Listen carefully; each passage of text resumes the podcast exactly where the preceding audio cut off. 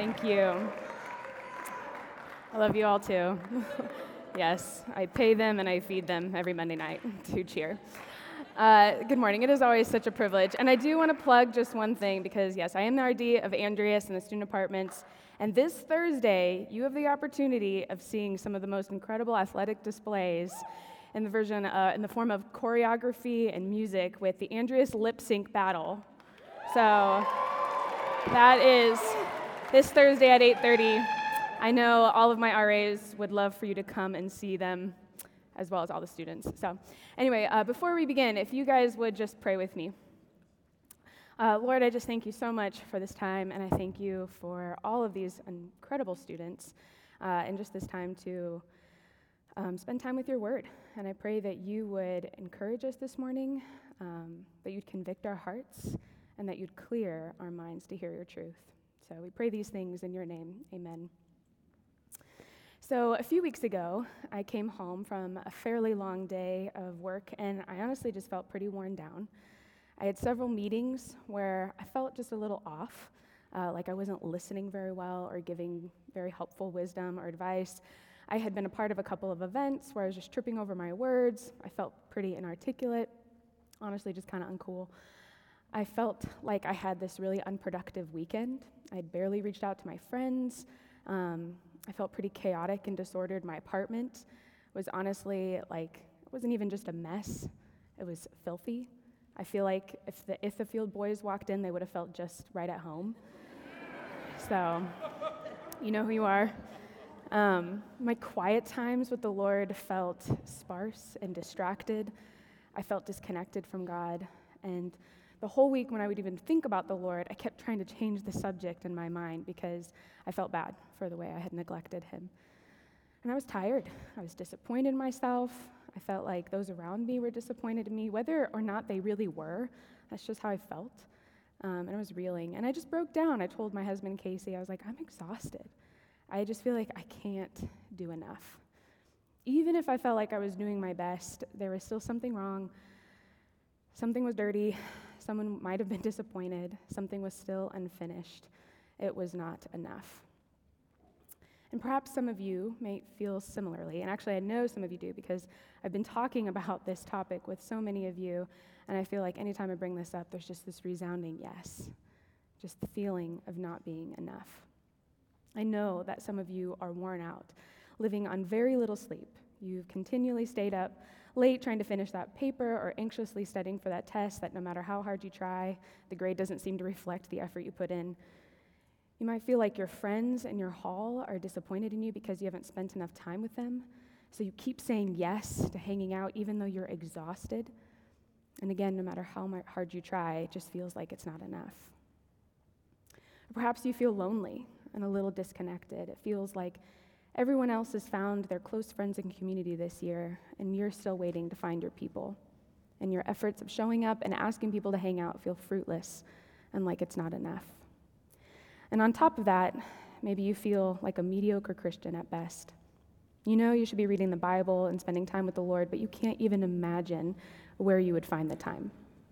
So you take shots of Jesus and settle for a quick psalm and maybe just a sleepy prayer before bed. And honestly, I've been there. I resonate. And so, no matter how hard you try, it feels like you're not a good enough student, friend, hallmate, teammate, son, daughter, employee, Christian, whatever it might be. And I think when we have these feelings of not being enough, we can fall into one, two, di- two ditches as a way of coping. I think in one ditch we can fall into is that we have to do more, we have to be more when those feelings of inadequacy come in. We feel like we need to hustle in all areas. We recognize that we're only doing 50 to 60% of effort in all these areas of life, and we feel like we need to aim for 100. We feel like we have to get the best grade on every paper and test. We need to say yes to every hangout, be there every time a friend is struggling, night after night, put extra practices in for our sport, and make sure our rooms are spotless. And this is the ditch I find myself most prone to jump into.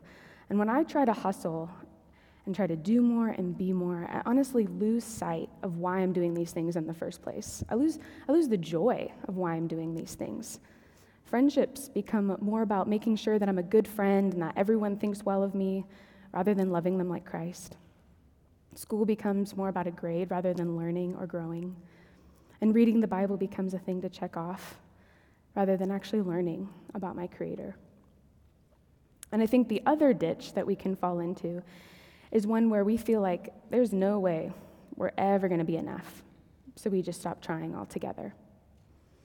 And if 50 to 60% effort is still not enough, then why bother trying so hard? And it can feel depressing and hopeless. Or it feels so exhausting to keep trying that we move to self protection. And the feeling of not being enough hurts so much that you put up every boundary in place in order to avoid the feeling. So you say no to community because it takes too much effort, or you avoid going deeper in friendship so you don't have to deal with potential conflict or hardship. You fear being tired or exhausted, so you avoid committing to something that might require energy or effort. And you lower expectations on yourself so that you can never disappoint yourself or others. I think this is often the ditch where procrastination lies. Scrolling social media, binging Netflix, doing everything to avoid the feeling of inadequacy with distraction and excuses. In his book, You're Only Human, Kelly Kapic points out that too often the options are either to try to do everything or simply do nothing. And here's the twist you might be prone to fall into one ditch over the other, we, but we love to double dip, and we can easily go from one ditch to the other, depending on the circumstance or the issue that we are going through. Even while I was preparing for this chapel talk, I felt really jumbled and like I couldn't gather my thoughts. Those feelings of inadequacy were popping in left and right, and I was hopping from one ditch to the other. At times, I would spend hours just trying to think of analogies or stories or try to make little pieces perfect. And then within minutes, I was procrastinating and watching reels of puppies befriending ducks and refreshing my email over and over just to try to avoid thinking about this talk. At one point, I was expressing my struggles um, over this talk to Casey, and he was like, Listen, Hannah, don't go for a slam dunk. You're probably not going to connect with everyone or make anybody cry, and they're probably not going to remember it. This chapel will not be enough. I was like, ah, thanks, boo. Uh, and honestly, he was a little bit worried. He's like, "Don't make me sound like a turd muffin," and that's not, that is not at all what was happening. Honestly, what he was saying is, you guys are, you guys are being inundated with lectures and chapels all the time. To, to think that you're going to remember everything as you guys are just like probably reeling of the to do lists in your head, he's like, just think of one thing that you would want them to walk away with. If they don't remember anything else, what's the one truth that you want them to hear? And honestly, that one truth, you guys have heard it before. If you've, if you've been to any chapel at Covenant, if you've listened to Kelly Kapic, if you've read his book, which honestly is amazing and has inspired so much of this talk, but you know this truth, and I think it's worth reminding you of and that is that you are not enough on your own. And God made you that way. God did not create you to be enough on your own because He is enough. We as humans were designed to function best when we are dependent on a creator and look to Him as the one who is enough for us. If you and I were meant to be enough on our own, we would not long for Jesus. We would not see our need for a Savior. But God loves you and he longs for us to find our satisfaction in him. But what does this mean? What, is, what does it mean when we still feel bad for not being enough? Shouldn't it be the case that if I'm supposed to be enough, that people wouldn't feel disappointed in me? Or I would feel freedom to have more rest, or experience healthier friendships, or have this genuine desire with the Lord? What does it change if I know that I'm not enough? And it's hard because the reality is that these lies and expectations of needing to be enough are all around us. In an effort to empower and encourage others, the world has inundated us with slogans like, You are enough, you do you, speak your truth, which have incidentally placed an expectation to have it all together, to know who you are, to be the source of wisdom and truth, and to never acknowledge failure in yourself and others. No wonder it is so difficult to overcome this struggle. It's literally being seeped into us all around. And so, learning dependence on a Savior, learning that He is enough, also requires unlearning all the ways that we believe we have had to be enough on our own. Again, so what do we do? How do I take this theology, this truth, and make it into a reality? When I have due dates, I'm stressed out, overwhelmed by all the expectations placed on me. And honestly, I wish I had this three step guide of freedom from the weight of inadequacy, but I don't. What I do know is that over and over again, when I have wrestled with these thoughts and feelings, I'm reminded that the solution is not do more, or do less, or be more, or be less, but rather seek faithfulness. And I know we hear this all the time. And honestly, sometimes it can feel like that cop out answer, you know, like, what should I do, this or that? You know, faithfulness. What should I do after college? Oh, faithfulness. Who should I date? Faithfulness. Like, it's not helpful all the time. But I honestly think that the reason faithfulness feels like a cop out answer is because Scripture rarely gives us a checklist of things to do. Rather, God is after a heart change first. And the checklist follows a heart that is seeking after right things, right? Is following seeking wisdom and discernment and faithfulness. And a heart that is seeking faithfulness can take this theological truth that we are not enough because God is and connect it to how we think, how we feel, and what we do. So, what does faithfulness look like? I want to explore five ways that I think faithfulness might look like when you're wrestling with inadequacy. And I'm sure there's so many more, but I want to look at five when we are wrestling with inadequacy. And number one, seeking faithfulness might still lead to disappointment. Because our faithfulness is directed to Jesus and not to what other people think. So being faithful might still lead to disappointment. Um, I was talking with one of my RAs, Calvin Harlow, and he directed me to this passage that's pretty familiar to all of us. And so, if you would, turn in, turn in your Bibles to Luke 10 38 through 42, and you can follow along with me. Again, it's Luke 10 38 through 42. And it says, Now as they went on their way, Jesus entered a village, and a woman named Martha welcomed him into her house. And he had a sister called Mary, who sat at the Lord's feet and listened to his teaching. But Martha was distracted with much serving, and she went up to him and said, Lord, do you not care that my sister has left me to serve alone? Tell her then to help me. But the Lord answered her and said, Martha, Martha, you are anxious and troubled about many things, but one thing is necessary. Mary has chosen the good portion, which will not be taken away from her. And I think there's so many things that we could take from this passage that honestly relate to this topic. But the one thing that I want to highlight is that Mary disappointed her sister, and yet Jesus considered her faithful. Mary chose what was better at this moment to sit at the feet of Jesus and listen to his teaching and wisdom. And this story, we know it's not licensed to neglect all responsibility but it is an invitation to sit with Jesus and to listen to him, to prioritize him, to invite him into your day to day and ask him when to say yes, when to say no, when to pour out, when to rest, and when to just sit with him, even if it means you disappoint others. I think for some of you, there are times when faithfulness might mean saying no to hanging out with a friend in order to be responsible, to get an assignment done, or to get some sleep. And especially if you find yourself continually neglecting your studies or getting limited sleep to just be there for your friends, sometimes saying no reminds you and them that you're not Savior. And it can actually drive them to the Lord and perhaps other resources that could be helpful. On the flip side, some of you might be prone to say no to everything for fear of not getting the perfect grade on a test or paper or feeling tired. And faithfulness might also mean that you say yes to a friend in a time of need, and maybe one night go with a little bit less sleep, or maybe put aside your perfectionism on a paper. And I know this isn't an every night thing, but if you were one that never accepts an invitation to hang out with your hall or your friends, I would challenge you to remember that you're a relational being whose holistic health does require healthy and good community. And this, this might sit poorly with some of you guys, especially if you're looking for this principle like, okay, which one do I choose? How do I discern?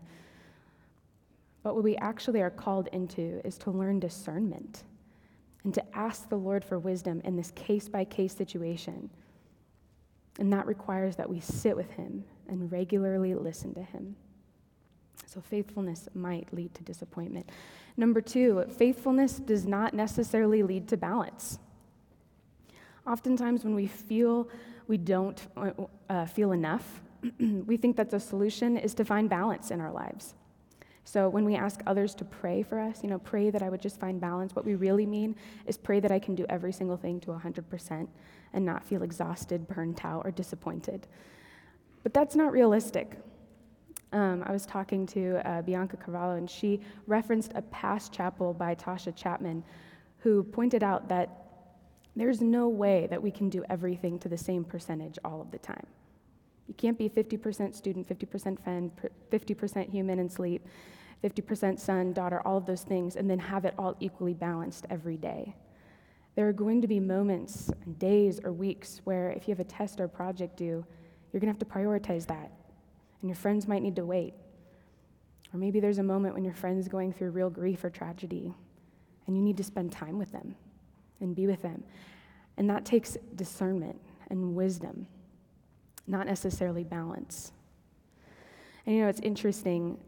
Jesus did nothing without praying and seeking the Father. In John 5:30, he said, "By myself I can do nothing. I judge only as I hear, and my judgment is just, for I see not to please myself, but him who sent me." So Jesus yields to the Father in everything. And it might feel silly for us to go to the Father with the mundane tasks in school and who we hang out with. But I mean, if Jesus, who's perfect, went to the Father with everything, why would we not seek the Lord and ask Him for wisdom and, and trust the Holy Spirit's direction in our lives? So, seeking faithfulness does not necessarily lead to balance. Number three, seeking faithfulness leads to resting in the Lord. And I know you've heard this before, and I'm talking about both physical rest and soul rest. Because typically, when I feel inadequate, the first things to go are rest, sleep, and honestly, time with the Lord. But I look around and I know this, and I've talked to so many. Most of us are pooped. And we just think that, um, you know, if we can just do the next thing, then we can rest. And it's weird because I think sometimes, even in college circles, we somewhat brag about how much little sleep we got. You know, it's like this mark of success or like productivity. I remember when I was in college, I was talking to some friends and I was like, yeah, I only got like four hours of sleep last night, you know, just doing all the stuff. And I remember one of my friends was like, you know, Hannah, like God designed it to where one third of your life was supposed to be spent sleeping. So he probably meant it was like an important thing, huh? I was like, well, we're not friends. No. I honestly don't talk to him anymore, but it was very encouraging, and I remember it often. Because sleep can be an act of submission to the Lord. Um, one, you're human and finite, and two, it's trusting that what you can't get done during the waking hours, you're trusting the Lord's going to work out. Because that's just how He designed it. And again, I know there's nights, right, where you have to finish that project late at night, or again, friends going through a difficult time. But if that's night after night, then something's got to change. That should be the exception and not the rule. Because we are physically designed to need rest, and also it's a command. So there's that whole thing. And I think seeking faithfulness not only leads to physical rest, but it also leads to soul rest. And we know this passage in Matthew 11, 28 through 30. Jesus tells us, Come to me, all you who labor and are heavy laden, and I will give you rest. Take my yoke upon you and learn from me, for I am gentle and lowly in heart, and you will find rest for your souls. For my yoke is easy and my burden is light. Jesus invites us to come to him in our weariness and our burdens and take on the life of Jesus to be freed from the anguish of trying to please everyone all the time. I mean, that is what we just sang about in that last song. He longs for us to come to him. And I think if, if all we do is just say yes to everyone and bleed out for people and for success, you're going to be exhausted. And at the same time, if all you do is perpetually self indulge and engage in shallow forms of self care, you're going to be empty and exhausted. We have like 10,000 yokes upon us, right? 10,000 ways of trying to be enough and do enough. And Jesus is making a pretty good bargain here. He's like, You're 10,000 yokes for my one. And his one, even though it requires faithfulness and discipline and obedience, it leads to true rest for our souls. Seeking faithfulness leads to rest in the Lord. And number four, seeking faithfulness leads to freedom from comparison comparison to others and comparison to our past selves. I think that the majority of our feelings are perpetuated, this feeling of not being enough is perpetuated uh, when we are comparing ourselves to those around us, or to social media, or maybe to our past selves. But comparison is a thief of joy and gratitude, and it can lead to envy, self centeredness, burnout, and despair. And for those of you who don't know, I am pregnant, so I'm in my second trimester. I know, I saw, oh, I thought you all knew that. Anyway, cool. Yeah, it's exciting, it's fun. But honestly, it's been difficult to not compare myself to who I was a few months ago. So in the first trimester, lined up with RA training, which that's like 15 hour work days. And we weren't telling anybody at that time. And so I was just like trying to hide the fact that I was so exhausted and nauseous 24 7, and why I didn't want to play the game where you eat like a blade of grass. Um, and I remember one of my R, one of my RAs remarked to be like, "Man, I feel like last year we like played more games, you know, or we spent more time together." And they weren't meaning it as a critique, you know, they were just noticing an observation. And I was like, like trying, you know. But it was true. Like I was more hype last year when I wasn't trying to just not barf all the time. Um, but I remember, like, there's nothing I could do about it. This, this is where I was, you know? And, and if I compared myself to others or to who I was last year, I just turned inward. I became more self pitying. It robbed the joy of a situation and being present with the capacity that God had given me in that moment. And so I think God is calling you to just not look so inward and to other people, but actually, He's calling us to look to Him in Hebrews 12, it calls us to turn our gaze to Jesus, the founder and perfecter of our faith. And when we look to Jesus, when we seek faithfulness to Jesus, we are freed from the burden of looking to ourselves and to others for our worth and sense of adequacy. And lastly, number five, faithfulness leads us to give grace to others and not demand that they be enough for us. Christ is not only enough for others, but He is enough for you. And it might be worth asking if you're asking others to be enough and do enough for you and take the place of Christ and the responsibilities that He's asking you to do. It's hard, but your friends, your professors, RA family members, employees, they're human, just as you are, and not one of them is meant to fill you and make you feel enough. And when we seek faithfulness, we look to honor and love others rather than see them as means of affirmation and self fulfillment. Only Christ is meant to fill us, and for anyone else, it would be an insurmountable burden. But for Christ, it is his joy and his delight. And my hope during this time and talking through these five forms of faithfulness, it, to be honest, is not that you would leave feeling content in the fact that you are not enough.